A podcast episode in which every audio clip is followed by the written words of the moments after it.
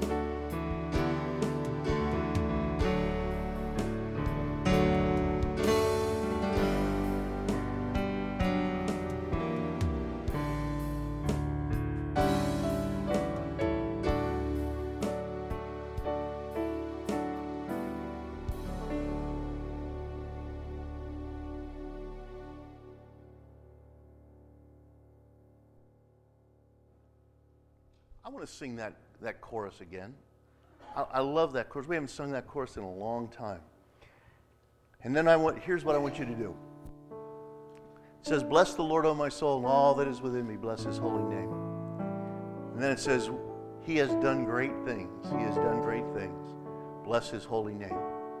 When we're finished singing that song, I want a few of you, as many as would like, I'd like you to just bless his name by telling us a few things that he has done for you. Doesn't have to be recent. Doesn't have to be. It can, it can be. It can be yesterday, or it can be a year ago. But I just want to hear you bless the Lord in some of the things that He has done to bless Him and encourage others. All right, let's sing it together. Bless the Lord,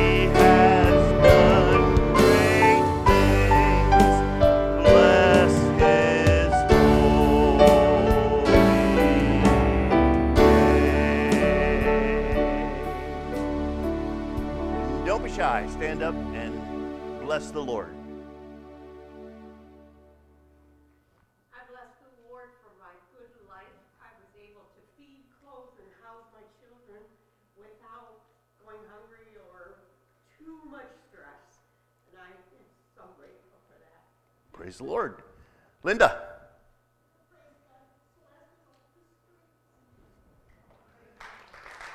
Amen. Now God is going to do a work in her life. Amen. Amen. Nita?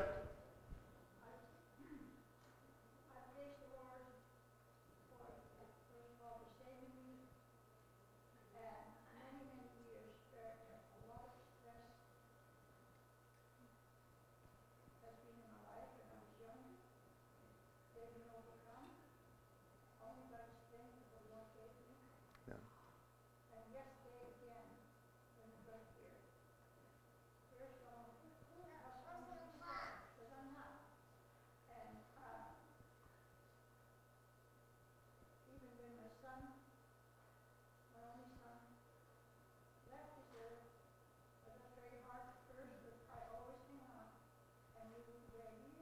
Amen.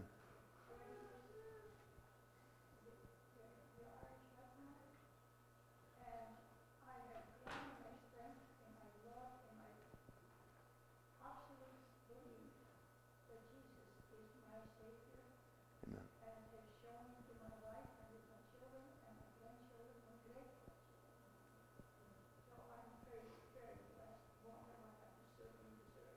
Amen. Amen. I think I think Neil's I think Neil's showing DR say, hey, come here, I want to show you this. This is really cool. For those of you who um, yes, for those of you who weren't um, um, here, didn't know about yesterday, um, Keith and Debbie, um, Keith's son, Debbie's stepson, uh, Dr. Um, was in a was in a nursing home uh, here locally. He he was injured at birth, uh, had uh, cerebral palsy, had the cognitive, um, uh, about a year and a half, two year old, um, and uh, uh, was was in a nursing home under nursing care for for many years now. Um, lived much longer than he was in, he had in, it was anticipated that he would, but Monday Monday he passed away very suddenly, and we had a memorial service here yesterday. He was 29 years old. Had a memorial service here yesterday, and um, uh, just a celebration of his life and a celebration of, of, of the things that how God used him in so many ways. So. Uh, I just want to let you know. Yes, Mr. Uh, Rice. just want to say thank you to God and my family for teaching me to live a simple life with contentment. And I've been at the same job for 25 years, and I've got neighbors, my bosses, I just can't ask God for more. Godliness with contentment is great gain, the word says. Yes, uh, Joan.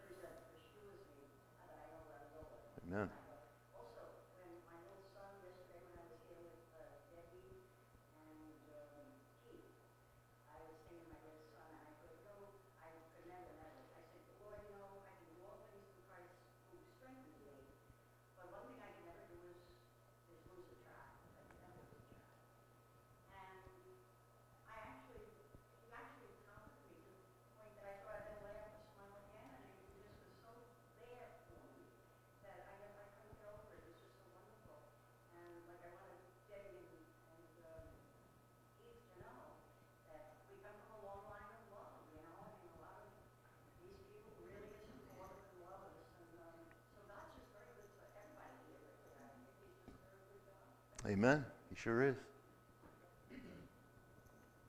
Sue? That?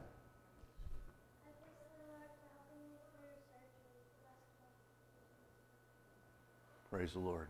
I'm glad to see you. Susan?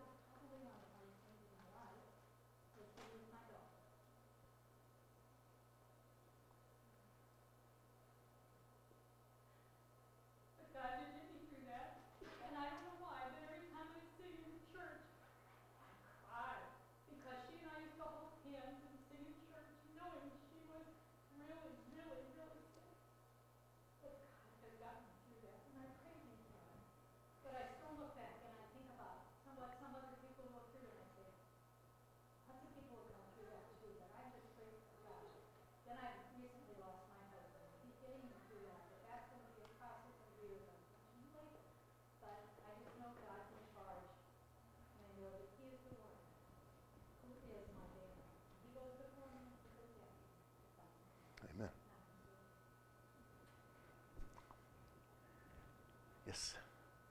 I'm grateful. I was having a lot, I was living with my kids and I was having a lot of problems. And we were fighting all the time. And I met Rodney this morning. And I'm happy now that I'm getting years. And I just praise God for leading me to this church and letting me be at peace. So, now, yeah. Amen. Because I was so depressed, so everything, that now I'm better. And I just praise God. Amen. Thank you. Anybody else? Linda?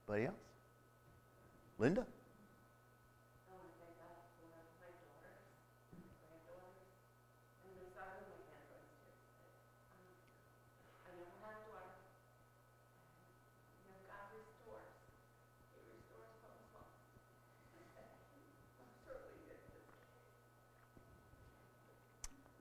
It's what the word says. He will restore the years the locusts have eaten.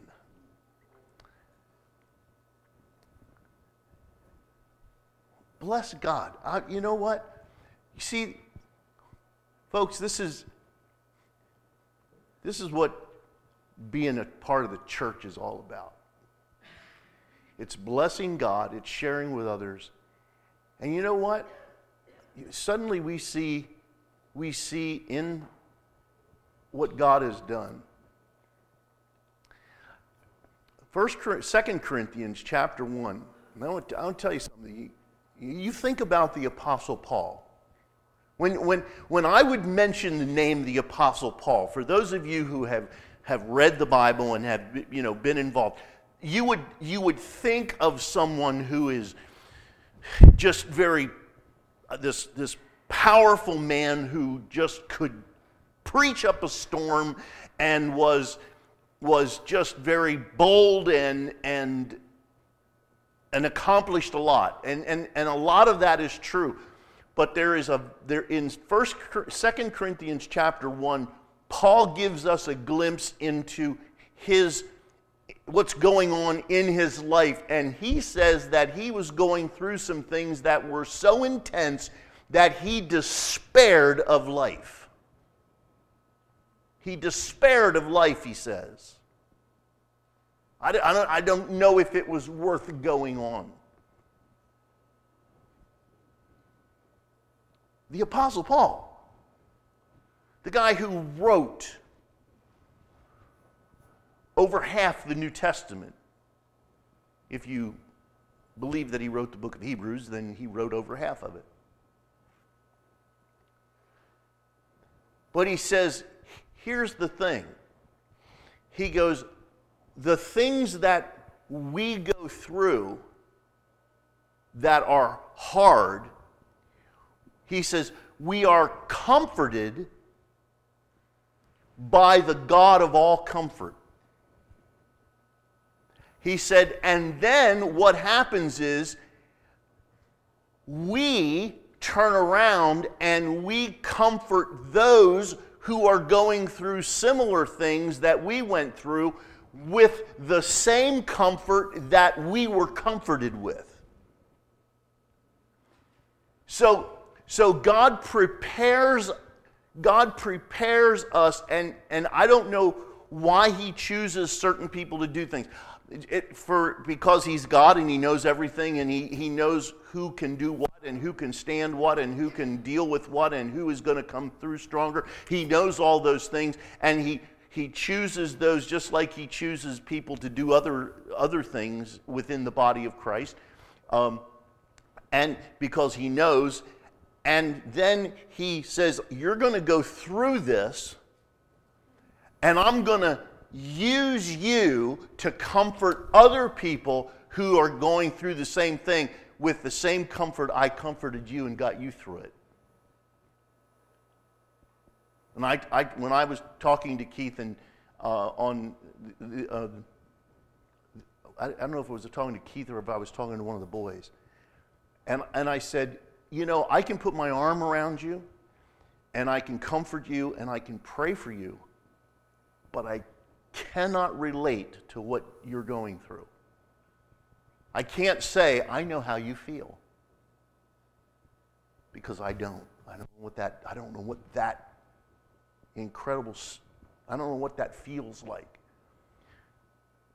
Do I know what it feels like to lose an elderly parent? Yes, both of them. I know that. I know what that feels like.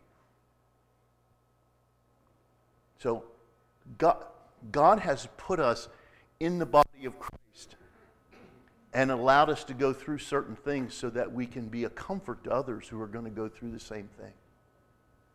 That's what it means to be a part of the church. Nita?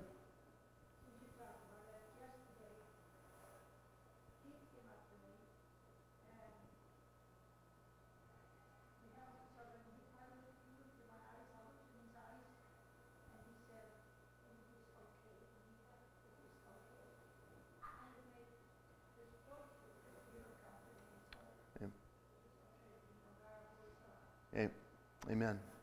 Amen. Wow. Anybody else have something they want to say? Johnny?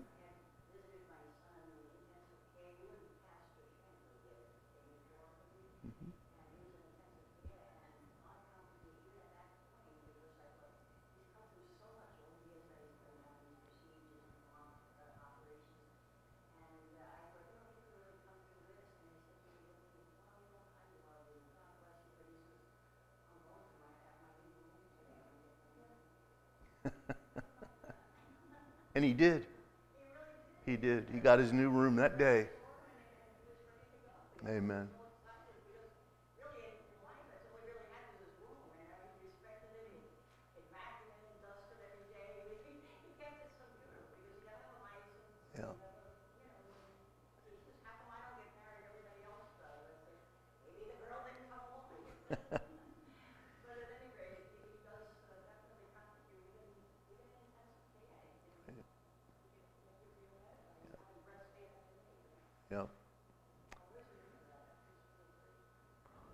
Don't ever make light of your experiences.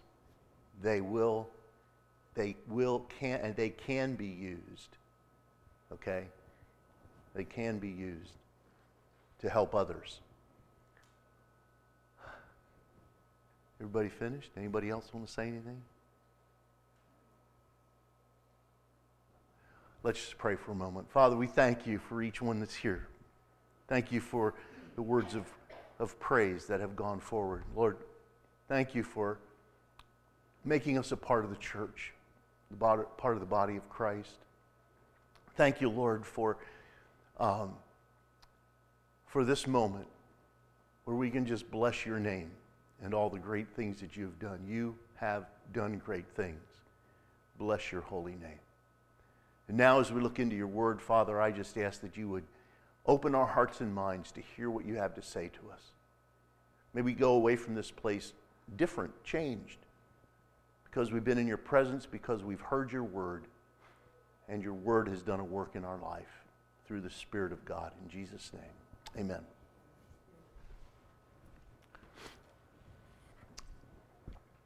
Last week, we had a mini, a mini sermon, but we had, but we had a, good time with Peter being here and sharing with us the, some of the things that are going on in the DR.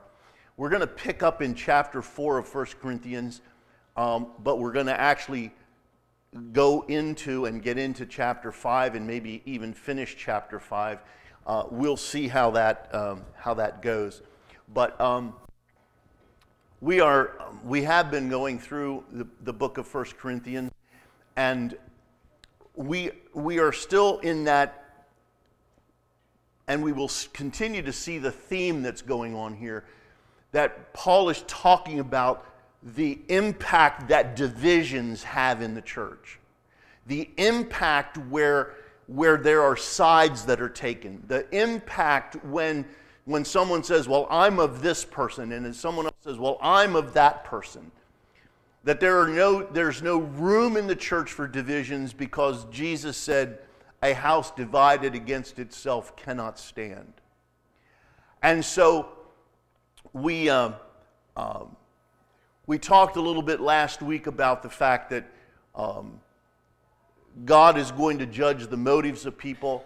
And I'm going to pick up in chapter 4 here because I want us to see something is going on. Something is going on in the church in Corinth. There are people who are taking sides. And they are, they are so committed to their side that they begin to ignore some of the things that are going on. And in and through all of this, God's Spirit is still working. There are still, there are still the gifts of the Spirit are still operational. But they are, but they are getting out of hand in a sense because the people are becoming arrogant. The people are becoming puffed up. They are they are getting to the point where they think that they, because of what they are seeing happen in their church, that they are exempt from examining themselves and exempt from seeing some of the other things that are going on. Paul writes to that. And that's where we're going to get into chapter 5. But before we do that, here's what he says. We're going to pick up and just uh, read this verse or so that we ended with last week. Now, brothers, I have applied these things to myself and Apollos for your benefit, so that you may learn from us the meaning of the saying, Do not go beyond what is written, and then you will not take pride in one man over against another. That's what was happening. They were taking pride against one man, saying, This, this guy's really something, and this guy over here, well, he's not so much, so I'm going to be for him. For who makes you different from anyone else? What do you have that you did not receive? And if you did receive it, why do you boast as though you did not? There were those who were thinking that they were special because they had received something from God. Okay? When we get back into chapters 11, 12, 13, and 14, we're going to see Paul, Paul actually devotes a whole chapter in the Bible to explaining how we, how we should act with the spiritual gifts. Many people have taken that chapter, yanked it out of the Bible, and use it as a definition for love. We read it at weddings, we do all those sorts of things. There's nothing wrong with reading the chapter 13 of 1 Corinthians at a wedding or, or something, an anniversary or something else. But that's not why he wrote 13. He wrote 13 because there was a problem in 12. And there was a problem in 14. He wrote 13 to say this is how this is how you act. This is your motivation. These people had received and were operating in the gifts of the Spirit, and they were becoming boastful. Look what I have. Look what I can do. Look what God is doing through me. And Paul says, What do you have that you didn't receive? And if you did receive it, why are you boasting as though you didn't? He goes on. He becomes a bit sarcastic. He says, Already you have all you want. Already you've become rich. You have become kings, and that without us. How I wish that you really had become kings so that we might be kings with you. You have, you have gone so much further than we could have ever taken you. Because look at you. Look what's happening in your midst. You've become arrogant, he says a little bit later. For it seems to me, he says, that God has put us apostles on display at the end of the procession like men condemned to die in the arena. We have been made a spectacle to the whole universe, to angels as well as men. You guys in Corinth you have been lifted up. Look how God is working through you. You are so much better than everybody else. Why, you're even better than the apostles because look at us. Look at us apostles. It seems to me that God has put us apostles on display at the end of the procession. And what he's referring to is in Roman times, when men were condemned to die, they were they were often put at the end of the procession of gladiators that were going into the Colosseum in Rome to do battle. And the ones who were condemned to die were at the end of the procession. And the other gladiators would fight and they would do their thing, and uh, uh, they would one would be victorious and they would be you know praised and lauded but at the end of the procession where those who were condemned even if they won and they'd only won when they killed the other person they were held over to fight again and again and again until they died they were condemned to die and they were going to die either they were going to fight to stay alive for a while, but eventually someone better than them would come along and they too would suffer the same fate. He said, It seems to me that God's put us apostles on display at the end of the procession. We've been made a spectacle to the whole universe, to angels as well as men. For we are fools for Christ, but you, you, you are so wise in Christ. We are weak but you are strong. You are honored, we are dishonored. To this very hour, we go hungry and thirsty. We are in rags. We are brutally treated. We are homeless.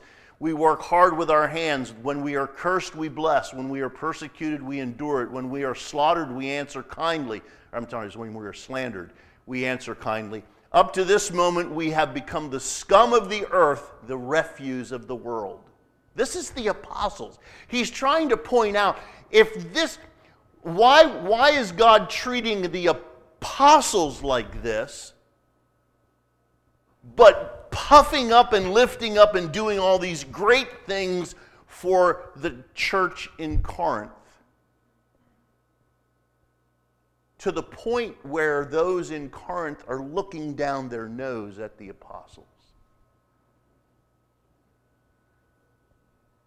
I'm not writing this to shame you, but to warn you, as my dear children. Even though you have 10,000 guardians in Christ, you do not have many fathers. For in Christ Jesus, I became your father through the gospel. I'm the one who came in here and preached the gospel meekly, but in the power of the Holy Spirit. And the reason that you came to know Jesus Christ and you are even a part of the church is because God, by His grace, brought me in here. Therefore, I urge you to imitate me. For this reason, I'm sending to you Timothy, my son, whom I love, who is faithful in the Lord. He will remind you of my way of life in Christ Jesus, which agrees with what I teach everywhere in every church. I don't change what I say anywhere, and I don't change the way I live. Some of you have become arrogant, as if I were not coming to you. But I will come to you very soon if the Lord is willing, and then I will find out not only how these arrogant people are talking, but what kind of power they have. For the kingdom of God is not a matter of talk, but of power. What do you prefer? Shall I come to you with a whip or in love and with a gentle spirit? He said, I'm going to come, and he said, I'm going to find out just exactly how how much power you guys have. These guys who are, who are looking down on us and who are getting you guys all worked up. Now, here's what was happening in the church in Corinth. And I'm just going to give you, can I just give you a disclaimer now for the, for the future next few weeks? For the, for the next few weeks, we're going to talk about some things. We're going to take some side roads. We're going to take, we're going to go off on a couple of, not necessarily tangents, but we're going to talk about some things that a lot of, a lot of pastors in their churches won't talk about. They'll ignore it. We're going to talk about them. You can find them in chapter 6. We're going to talk about some of those things. I think the church needs to hear it. I think that you need to hear it because of the culture and the society that we live in. And I'm just going to give you I'm just going to give you a heads up. There is going to be a Sunday or two where we're simply we're going to talk about human sexuality. It's in there. We need to hear it. Because our, our world has taken what God created and made holy and pure, and they have polluted it and perverted it beyond, beyond recognition. And I'm going to tell you there's a good way, and there's a right way, and there's a proper way, there's a godly way, and there's a holy way. And I'm going to tell you, we're going to talk about what that is, and it will help you to see that what the world is doing is messed up. And God's way, as always, is the best. That's coming up in the next week or two. I don't exactly know when we'll hit that. But if I come into you and I tell you that and you want to take some of your younger children out, you can take them out. Or you can have them sit and listen and actually learn what's true. It's up to you. But that's what we're going to talk about. Let's come back. Okay? Let's come back. Because here in chapter 5, he begins. And here's what's happening these people have become so arrogant and so puffed up that they are ignoring sinfulness in their congregation, in their church, Paul says, You got a guy in your church that's doing things that even the heathen won't do. Now, we're talking about Corinth. We're talking about a city that boasted a thousand temple prostitutes as part of their worship. Sexuality was part of their worship.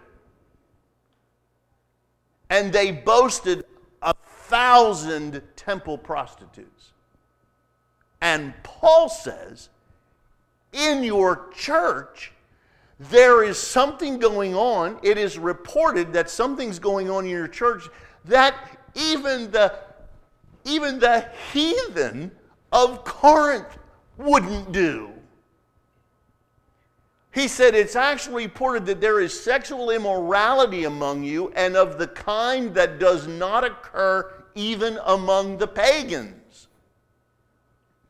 A man has his father's wife. Now, whether or not that was the individual's own mother or whether it was his father's wife that he had discarded and the and the man picked up the woman that was discarded. We don't know. He doesn't tell us that it was an incestuous relationship albeit it was certainly one that even the pagans wouldn't do.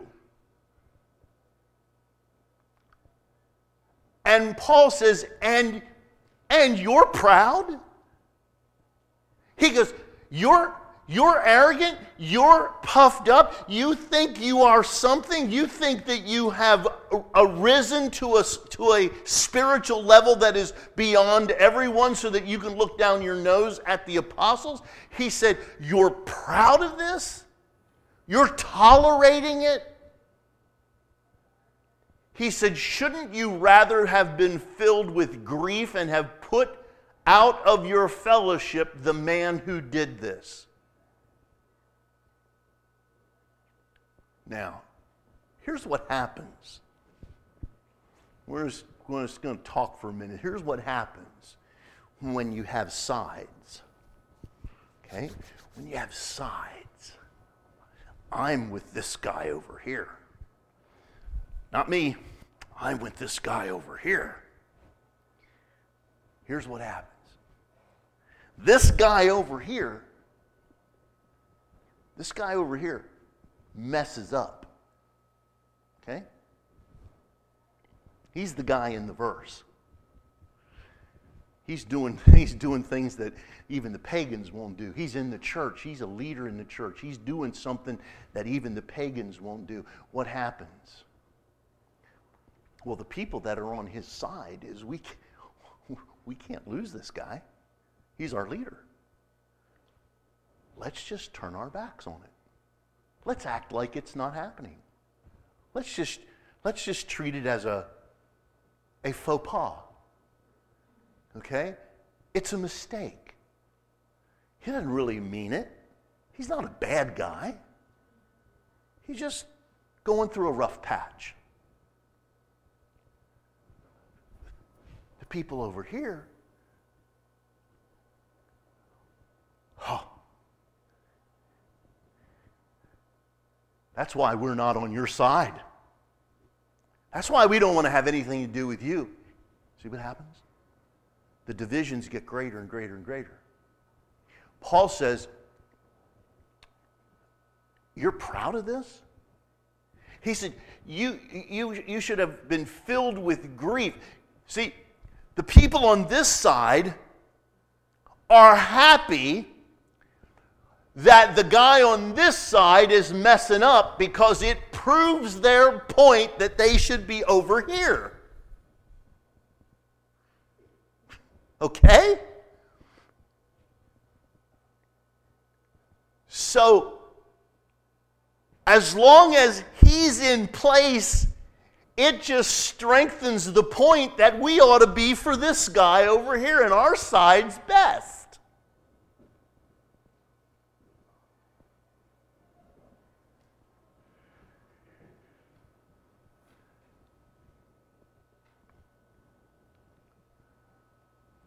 He says, Even though I am not physically present, I am with you in spirit, and I have already passed judgment on the one who did this, just as if I were present. When you are assembled in the name of our Lord Jesus, and I am with you in spirit, and the power of our Lord Jesus is present, hand this man over to Satan so that the sinful nature may be destroyed and his spirit saved on the day of the Lord. Now, I, here's what I find interesting in this passage of Scripture, because here's what I don't want to have happen. Here's what I don't think Paul wants to have happen. What Paul is looking at here is, and he goes on to say this, and we'll, and we'll get to it in just a moment. But the interesting part that I find here is that this sin is going on and has been going on for some time. Because remember when we are the time frame that we're in, we're in, we're 2000 years ago. Okay? They didn't sit in church and go, so and so's having an affair with his mother there had the report had to be carried from there to somewhere else where Paul got wind of it.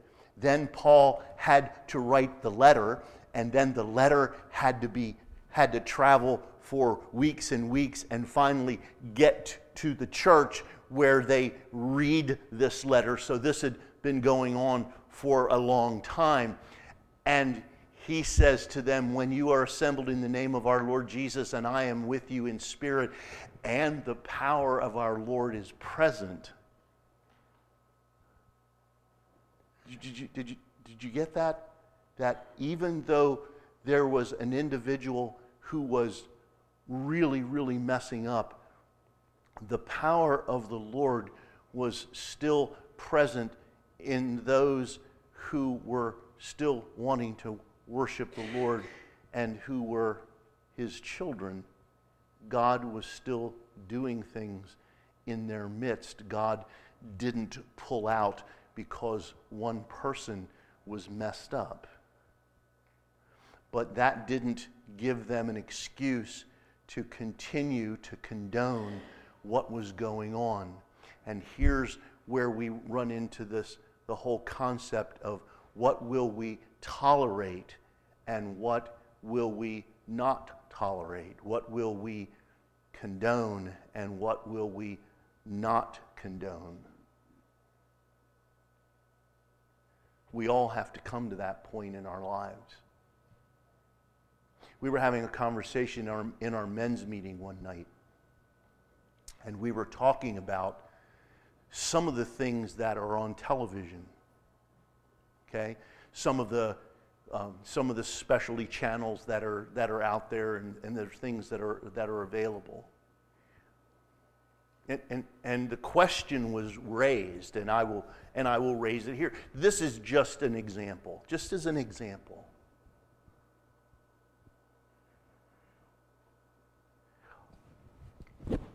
My, my wife and I were watching, uh, we were watching a show the other night, on um, I don't remember what channel is. We don't have any of the special channels like HBO and things like that. We just we don't have any of those. We do have DirecTV. We have you know we have that, but there was a show on, and I can't remember which one we were watching. But it was a, a regular cable channel, and they began to use language on that on that show that you wouldn't expect to hear on a regular cable channel. I mean, I know regular television has they use they use certain they use words that you know they didn't use years ago, but this was she go she says to me she goes, "Did you just hear that?" And I said, "I did." She goes, are, are they doing a preview on one of the specialty channels or something?" I said, "No."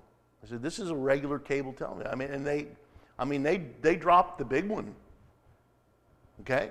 A couple of times. Now, I, I go back and I said, so here's the, here's the question that every one of us as God's people, we're just going to have to ask ourselves this question. Okay? And here it is.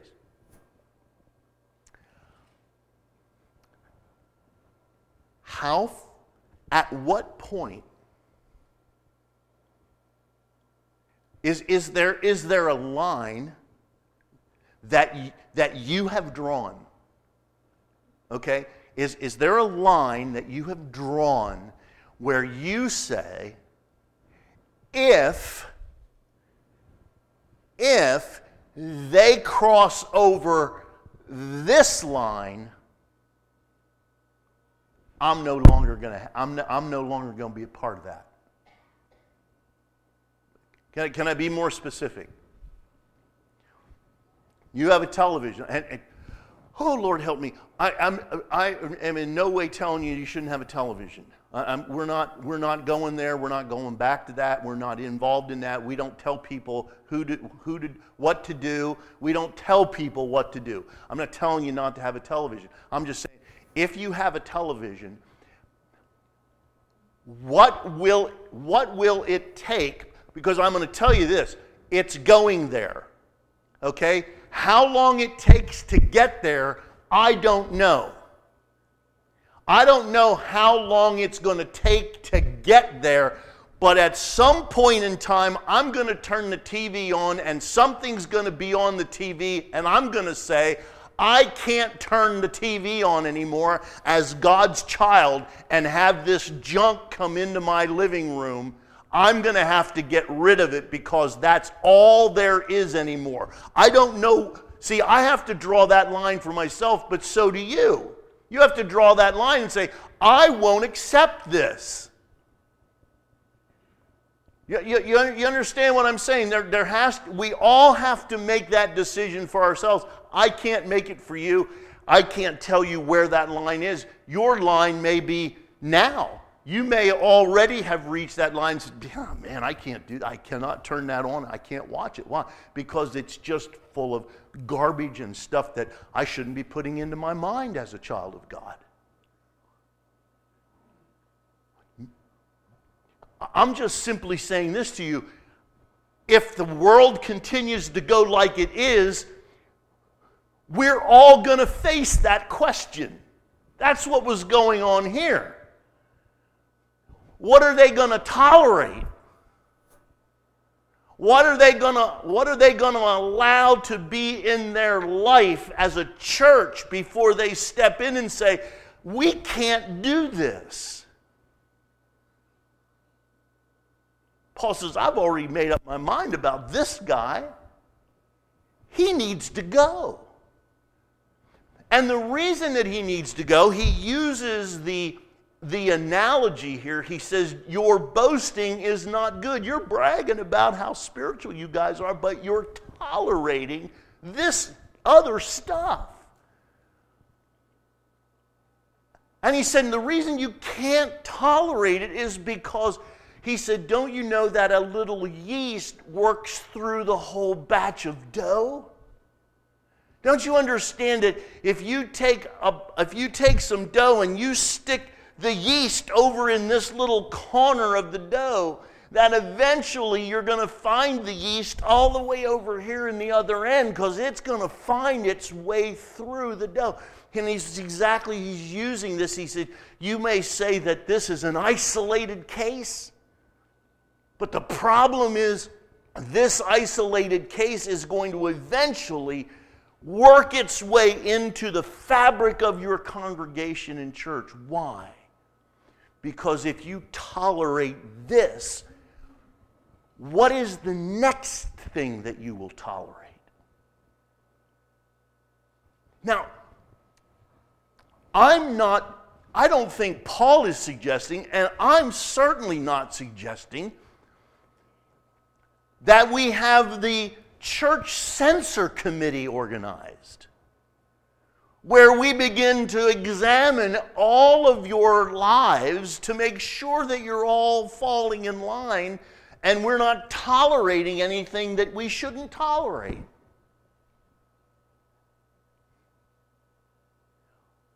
But I can tell you this that, when, that if, if something comes up and the Holy Spirit reveals something that is going to impact His church, that we have to, in, in love for the individual and in love for the body of Christ, we have to deal with the problem when we find out about it. Why?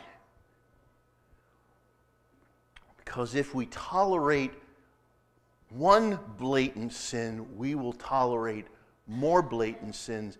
And folks, that's part of what's going on in the church today is people are listening to the world and what the world says is right and wrong instead of what the word of God said is right and wrong.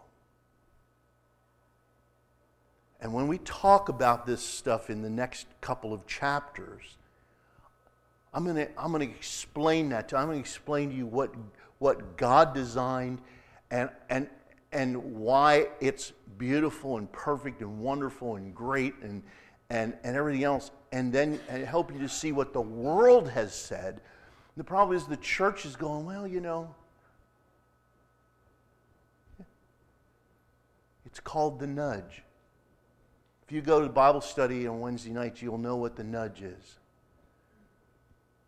The nudge is let's try something really radical, and everybody throws up their arms and says, Oh no, we can't do that.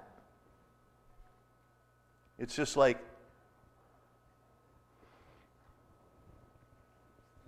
Do you remember how do you remember how, do you remember how upset we were a few years ago when gas prices were 2 bucks a gallon? And then they went up to almost $4 a gallon. It took them doubling before we got really angry and started to talk about it. And then they kind of would fall back down, and now they're back down to you know, like a dollar seventy-nine. I went, I went by a gas station one day a while ago. It was dollar fifty-eight, and the next day it was a dollar seventy-nine. It dropped, it jumped twenty cents in one day. Now, when it starts going back up again, and we get to we get to four dollars, and then it, it goes over four dollars, and then we'll get real upset and fussy, and it'll drop back down again. What happens? It's called the nudge. They're just nudging you a little bit. What will you tolerate? What will you live with? Whatever you'll live with, we'll back off a little bit, give you a little bit of a break, and then we'll come back in and we'll raise it back up again. And you'll fuss a little bit, but we'll be already we'll be 20 cents higher than we were the last time you got angry. Okay? It's called the nudge. Okay? And that's what happens. That's what happens with things like television, for instance.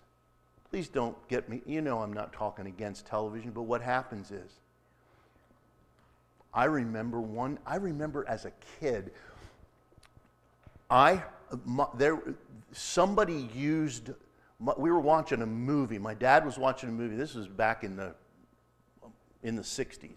We were watching a movie, and, and somebody used the word hell.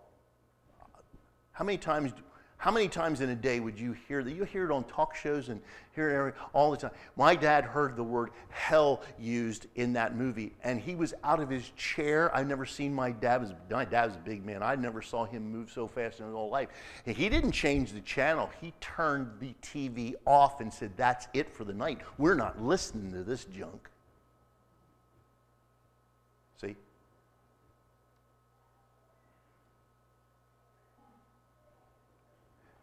Remember Gone with the Wind? Frankly, my dear. And they were fined thousands of dollars for using and letting that word in the movie. Now, it's called the nudge. We just, we just nudge you a little bit. We'll get you all excited, and then we'll back off, and then we'll come back again. And the next thing you know, we're far past where we originally were.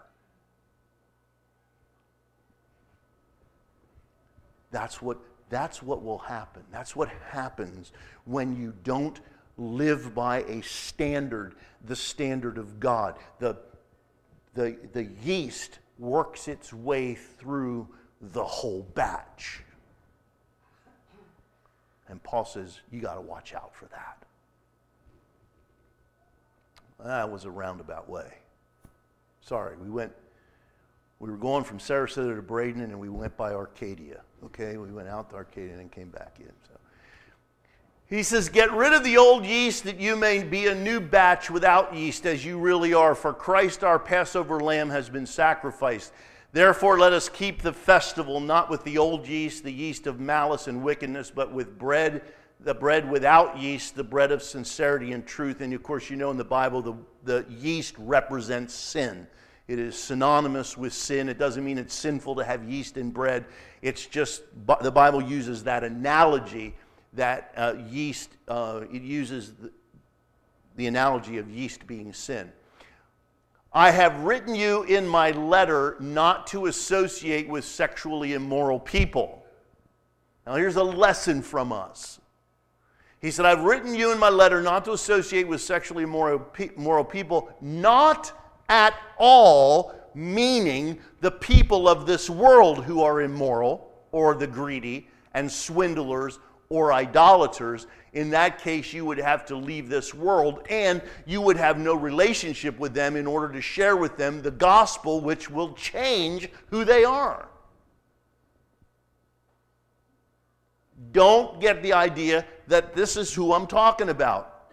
He said, I'm writing with, that you must not associate with anyone who calls himself a brother but is sexually immoral or greedy, an idolater or a slanderer, a drunkard or a swindler.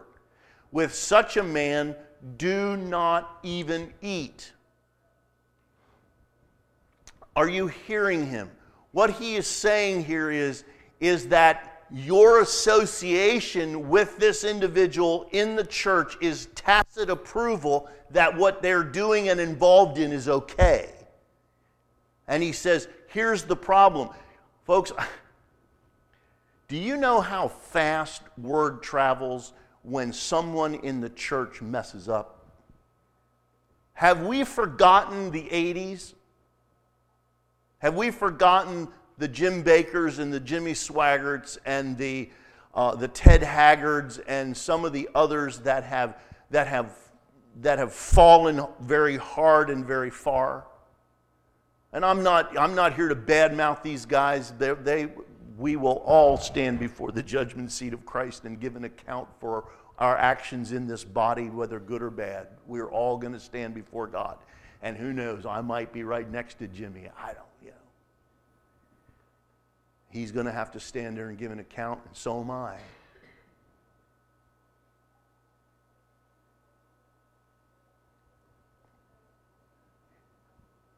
we have got to live exemplary lives if we are going to be followers of Jesus. Because I'm going to tell you something when we fail to live exemplary lives in, the, in front of and before the world, it is Jesus who gets the black eye. It is Jesus that people look at and say, ah, what difference does it make whether you're a Christian or whether you're not?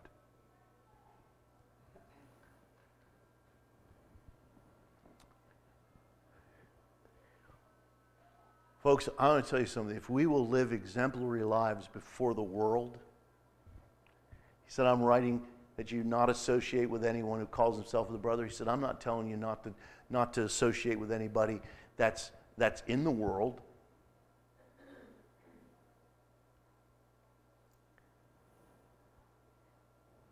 If we are followers of Jesus and we are following the teachings of Jesus and we are living our lives through the power of the Holy Spirit, we can rub shoulders. I can tell you, you can rub shoulders with the unsaved, and their dirt won't come off on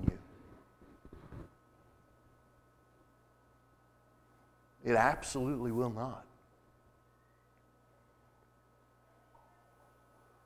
And I say that because that's what the Pharisees thought. They couldn't rub shoulders with the with the, with the riffraff. They couldn't rub shoulders with the Gentiles because the dirt would come off on them and then they would be defiled. You can rub shoulders with the world and you're not going to become defiled. Why? Because the Spirit of God lives within you. What's going to happen? Well, if you're living your life according to the Scriptures and Jesus is living his life out through you, he's going to rub off on them. Because, oh no, the Word says, Greater is he that is in you than he that is in the world. Who would have thunk it? that actually what you have in you is greater than what the world has. It'll rub off on them instead of them rubbing off on you. How cool is that?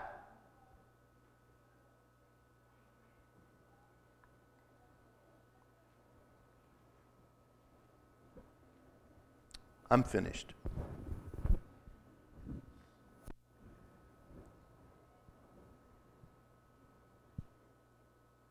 Think about what I said today. Not think about think about the line. Think about the line that you will not cross. And the reason I'm saying that to you is, is if you do not establish the line now, you will get nudged over it.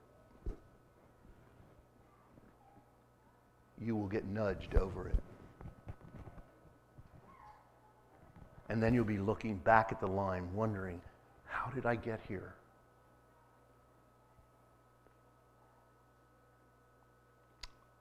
Let's pray. Father, thank you. Thank you for our time in your word today. Lord, I, I just pray that you will give us the strength as your people to see how easily it is to be taken beyond where we ever intended to go. And this example that Paul gives us just simply shows us how, how easily it can happen. That no one is exempt, no one is beyond having it happen to them if they are not careful. Lord, I pray for each person in this room today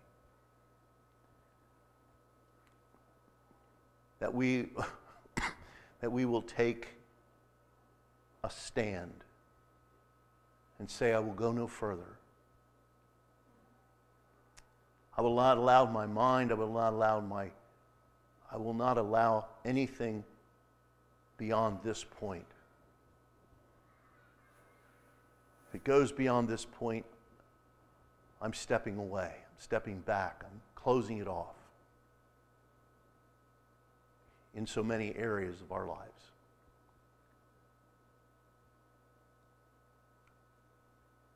Father, help us to pursue holiness, without which no man shall see the Lord. Thank you for your Holy Spirit that dwells within us, that can constantly remind us of the things that grieve the Father, so that we can step away, we can step back, we can say, No, I won't go there. I will love the Lord my God with all my heart, with all my soul, with all my mind, and with all my strength. And in doing that, I simply do not want to displease him or make him unhappy in any way.